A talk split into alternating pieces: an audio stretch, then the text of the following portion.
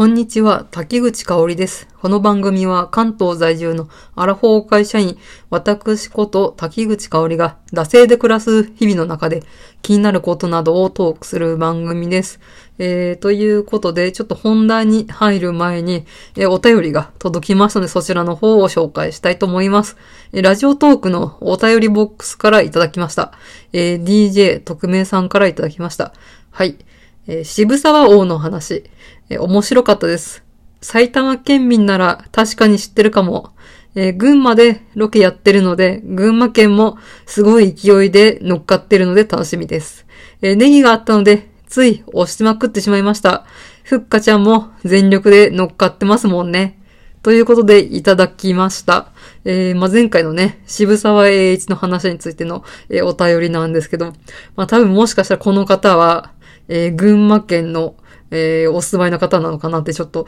予想したんですけど、まあ、あの、群馬じゃなくても、まあ、熊谷とか、行田とか本庄深谷とか、あの、群馬寄りの埼玉ですね。の、えーお住まいの方なのかなって思ったりとかもしました。うん。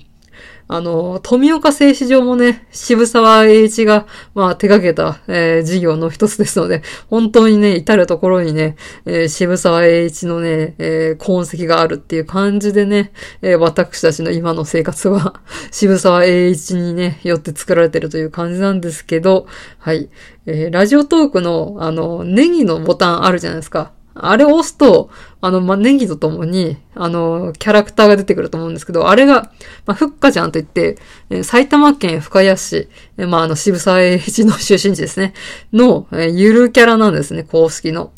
で、えーそのね、ふっかちゃんが、まあ、あの、渋沢栄一とコラボじゃないですけど、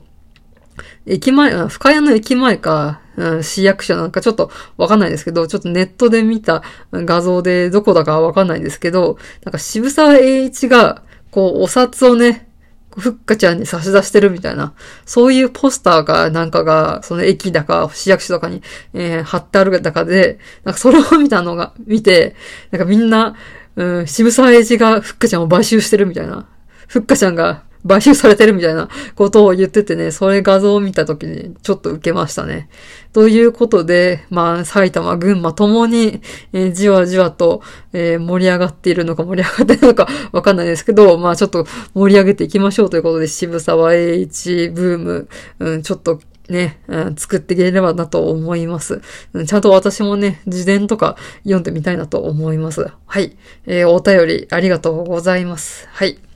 で、えーまあ、お便りはここまでなんですが、えー今回のお題は、えー南東向きの家が正解かどうか問題っていうことで、まあ、話してみたいと思います。よく物件サイトとか、不動産チラシとかで、えー東南向き、あ、南東向き、日当たり良好、みたいな感じで、ね、キャッチフレーズが踊ってることはあると思うんですけど、果たしてこのね、南東向きがこう絶対正解なのか問題って、まああると思うんですよ。で、まあ私、まあちょっと不動産屋とか、そういったね、専門の業者ではないんですけど、まあ何個かね、家をこうね、渡り歩き進んだ経験があるんでね、これから引っ越し、うん考えてる人に、まあちょっとね、こう、日当たりの向きってどう影響あるのみたいなのをちょっとね、話していければなと思います。うん。で、まあ、ちょっと前も家遍歴みたいなの言ったと思うんですけど、えーまあ、まず一番最初実家の自室ですね。これが南西向きでした。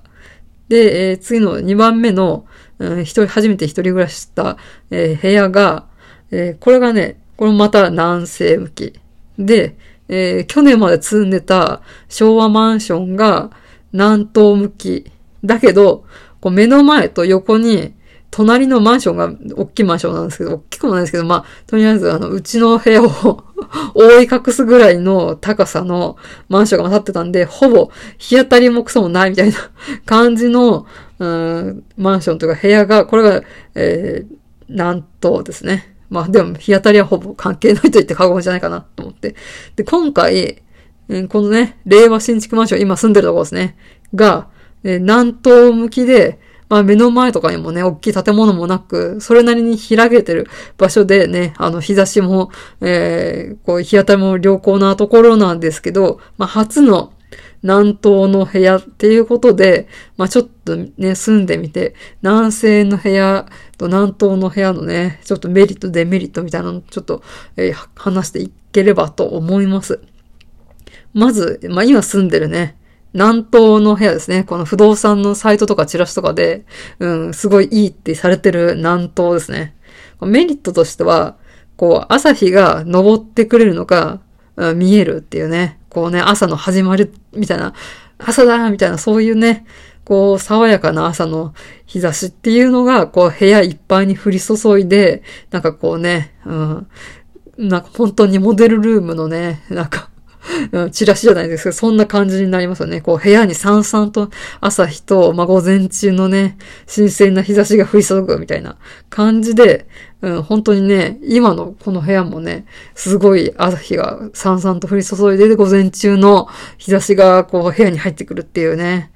で、まあ、そういった部屋なんですよ。はい。で、デメリット。えー、むしろ眩しすぎる。うん。ので、多分朝弱くて、なんかこう、朝日で起こされるの嫌って人は、多分耐えられないからもしれないですね。それぐらい、結構朝日が容赦なくバーって入ってきます。で、今、特に、だいたいね、朝日が昇ってくるのが6時半ちょっと前ぐらいなんですよね。まあまだ今ね、冬だからちょっと遅いですけど、これがね、夏とかになるともう多分、6時前、5時台から 朝日が昇ってきて、う、まだ寝てないのに朝日に起こされる、う、眩しいみたいな、うん、そういう事態が、ね、多分発生すると思いますので、まあ多分ちょっと朝弱い人は、なんかこう、遮光のね、力が強いね、遮光一級っていうんですけ？ど、あの、もうかん、閉めるとカーテンが閉めるともう完全に真っ暗になるみたいな、うん、カーテンを買わないと多分ちょっと耐えられないレベルで日差しが入ってくると思います。うん。まあね、本当にね、日差しがすごくね、うん、逆にね、ちょっとカーテン閉めてるレベルなんでね、うん、眩しすぎるってところですね。はい。で、まあちょっと、えー、2時ぐらいになると、まあもっとね、太陽が、えー、移動してって、まあ西の方に移動するわけですから、ちょっとね、やっぱ暗くなってくるんですよ。で、早いとね、2時過ぎぐらいからちょっと日が、まあ向こうに行っちゃうので入らなくなるので、なんかちょっと早く夕方感をね、感じ始めて、なんかちょっと一日が損した気分になりますね。うん。まあね、これ朝早く起こされてるから、まあ結局トータルでは一緒なんでしょうけどね。っていうのがなんかちょっとね、うん、いいとされる南東向きの部屋を、ちょっとね、1ヶ月、まあもうそろそろ2ヶ月経つの、1ヶ月半以上住んでの感想ですね。はい。で、えー、じゃあ次にですね、南西向きの部屋ですね。そっちの方の話をしたいと思います。はい。こうメリットは、こう朝はこうじんわりこうね、火が入ってくるっていうね、うん、ところなのかなと思います。こう、ね、あの、南東向きよりも、まあ、この朝だみたいな感じは、そこまでないんで、こう、じんわりじわじわ入ってくるみたいな感じですよね。うん。で、まあね、太陽が移動してきて、まあ西の方に移動してきて、えー、午後になるとまあ本格的に日が入り始めるので、まあね、あの、ポカポカ、お日様がさんさん降り注ぐみたいな感じで、まあ午後のね、あったかい日差しが入るので、まあ冬場とかはね、すごいいいのかなと思います。うん。で、あと、夕日が落ちるのが見えるっていうのがな、こう、ロマンチックじゃないですけど、ああ、なんか一日終わる、はあ、疲れたみたいな、なんかこうね、一日の、ね、まあ、メリハリじゃないですけど、まあ、この哀愁みたいなところも感じられるのが、まあ、南西向きのメリットというか、うん、なのかなと思います。はい。えー、デメリット。こう、夏の日差しが容赦なく入ってくるっていう。まあ、やっぱ高いところからこうね、えー、落ちてくる、かなりね、熱い太陽の光の方がですね、うん、容赦なくね、入ってきます。うん、すごかった気がします。実質、あの、実家の実質がね、特にね、すごい暑かった覚えがあるんで、で、前の9階の部屋もね、やっぱしね、夏場はね、クソ暑かった覚えがあるんで、夏はクソ暑いっていうのがありますね。うん。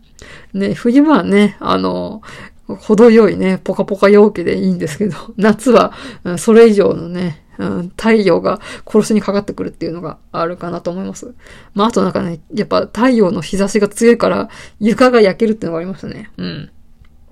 あとまあね、メリットの方でも挙げた西日が、あこうね、西のね、えー、日が落ちる瞬間っていうのが、まあロマンチックみたいな話をしましたけど、その西日が超眩しいっていうね。まあよくね、まあ朝日もそうですけど、なんか夕日ってこう、運転してると、なんかこう、あ、信号見えないとか、あ、前見えないみたいな結構あると思うんですけどもう、それレベルの日差しがこう、ガッと入ってくるっていうのが、それがね、まあちょっとね、うん、西日がこう厳しいっていうのがありますね。うんまあ、どっちがいいかはね、その人のね、生活スタイル次第だと思うんですけれど、うん。まあほんと結構ね、ジョギングが趣味で、いろんな家とかね、見るんですけど、うん、走ってると、完全西向きのマンションとかも意外とあるので、なんかこうね、南向きだけが正義みたいなことでもないのかなと思いました。うん、まあこれからね、うん、まあ、春ね、4月、3月、4月に向けて、うん、引っ越すシーズンでね、新社会人とか新大学生とかで、あこの実家を離れて、うん、新居を探すみたいな人多いと思うんですけど、まあ、ちょっとね、参考にしていただければと思います。なるかどうかわかんないですけど、はい。まあ、とりあえずね、日当たりはマジ大事ということで、この前住んでたね、昭和マンションはね、湿気がマジ日当たり悪かったおかげで、うん、すごくてですね、旅行カバーにカビが生えるレベルだったんでね、ほんとね、日当たりマジ大事です。この湿気の話はね、また違う回でね、話したいと思います。ということで、えー、締めていきたいと思います。はい。えー、番組へのご意見ご感想は、マシュマロまたは番組ツイッター出せ2018まで、番組ハッシュタグ、シャープ出せ黒、漢字で出せ、カタカナで感,、えー、感想等をつぶえてください。ここまでのお相手は、竹口香り